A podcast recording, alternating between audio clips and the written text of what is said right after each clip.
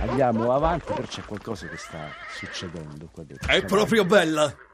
I libri impressi con licenza dei re e approvazione di coloro cui furono rimessi e che con generale diletto sono letti e celebrati dai grandi e dai piccoli, dai poveri e dai ricchi, dai letterati e dagli ignoranti, dai plebei e cavalieri, insomma da ogni genere di persona di qualsiasi stato e condizione sia, dovrebbero essere menzogne mentre hanno tale e tanta apparenza di verità, indicandoci il padre, la madre, la patria, i parenti, l'età, il luogo e le imprese, punto per punto e giorno per giorno, che quel tal cavaliere compì o i tali cavalieri fecero.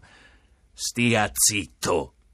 La signoria vostra non dica tali bestemmie, e mi creda che le consiglio con ciò di regolarsi da uomo di senno. In caso contrario li legga e vedrà il piacere che ne ricaverà dalla lettura.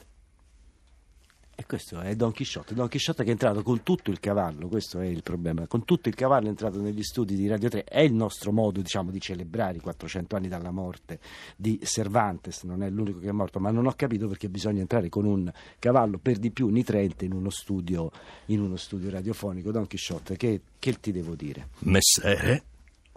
I miei rispetti, Don Chisciotte, i miei rispetti bisogna trattarlo bene perché comunque grande personaggio della nostra letteratura, ma anche matto come un cavallo, quindi mai far arrabbiare Don Chisciotte. Quindi torniamo, torniamo a occuparci delle pagine culturali.